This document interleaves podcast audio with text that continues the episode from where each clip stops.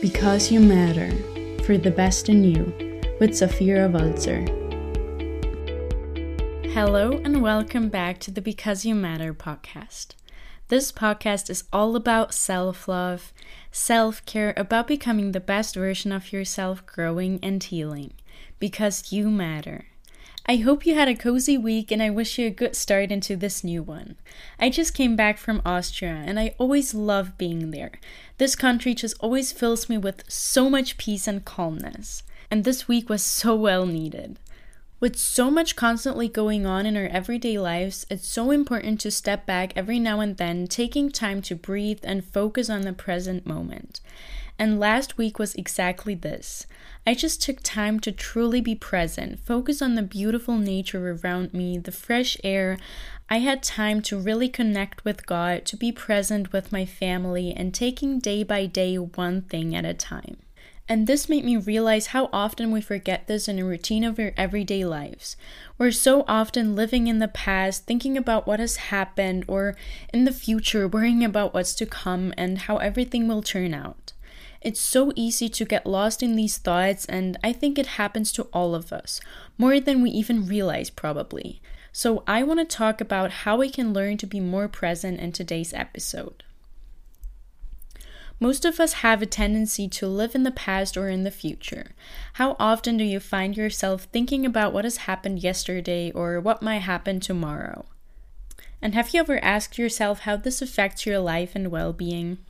Because constantly thinking about the past and worrying about the future can make it difficult to enjoy the good thing in your life in the here and now. Learning how to be more mindful and live in the moment can give you a greater appreciation for your life, help reduce stress, and minimize anxiety.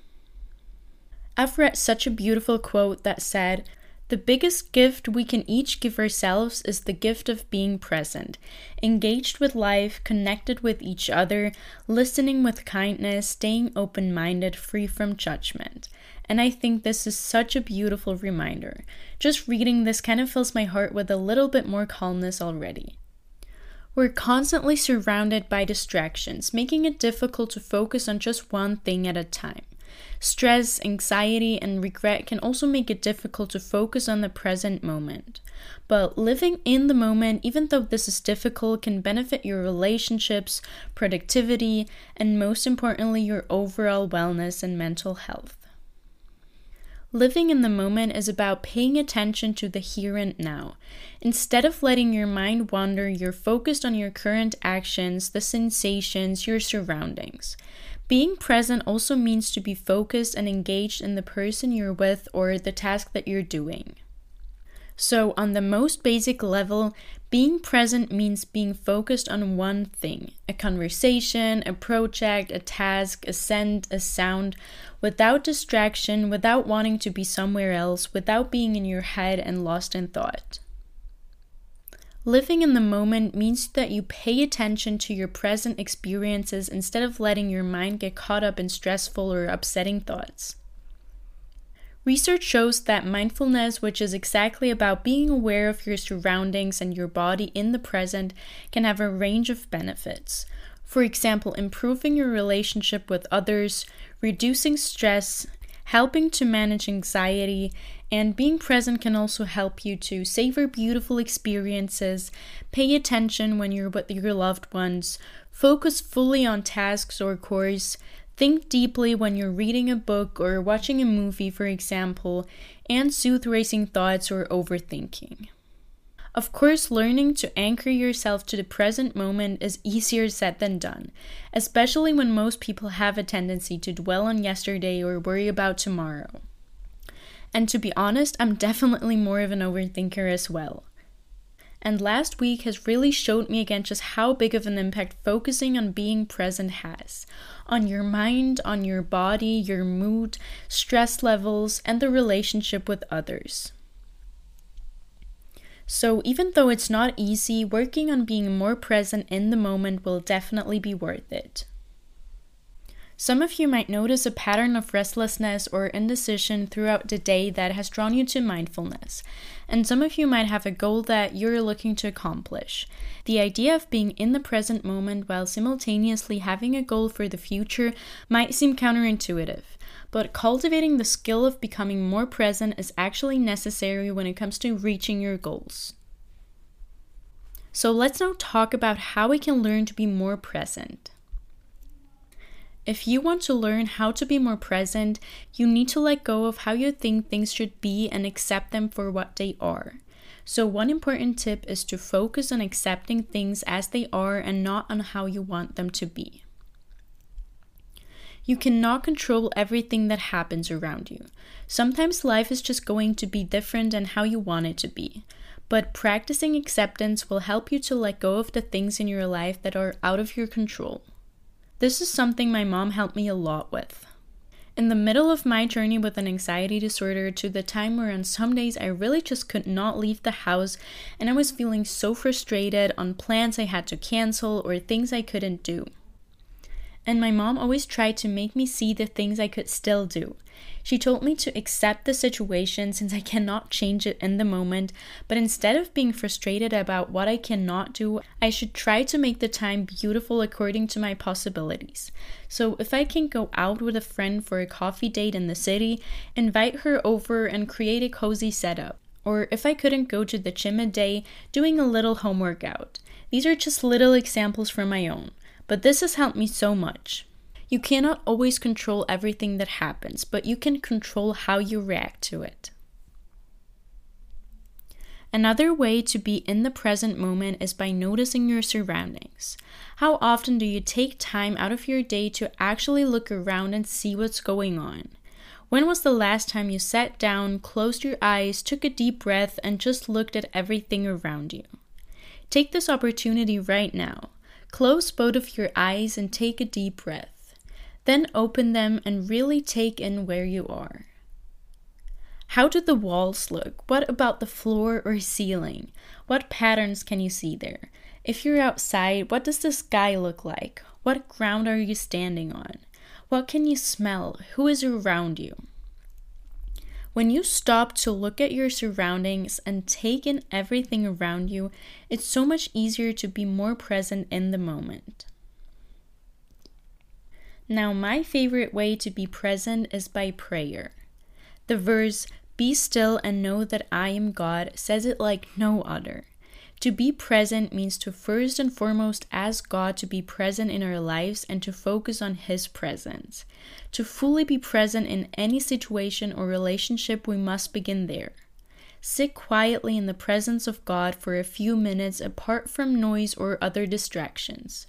When you are comfortably settled there, release to Him whatever is causing you worry, anxiety, stress, or concern.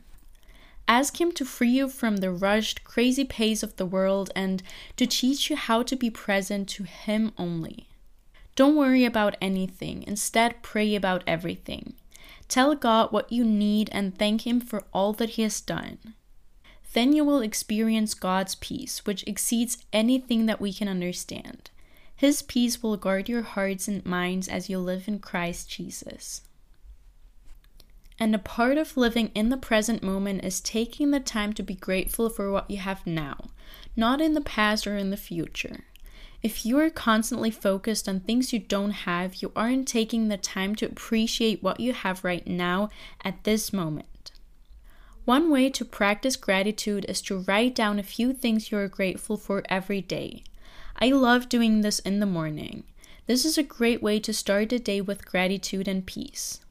I also love doing a monthly happiness journal, where I create a page for each month and write down moments that make me happy. This is a great way to express my creativity and think back of the month, or sometimes two if I forget it, and thinking of all the beautiful memories. Another great way to practice being more present is by practicing mindful eating. Believe it or not, eating can become an incredible tool to help cultivate mindfulness in the present moment. Many of us are on the go so much that we're often eating on autopilot between meetings, while watching Netflix, or even at the same time we're working. When we practice mindful eating, we engage all the senses and take time to savor a meal.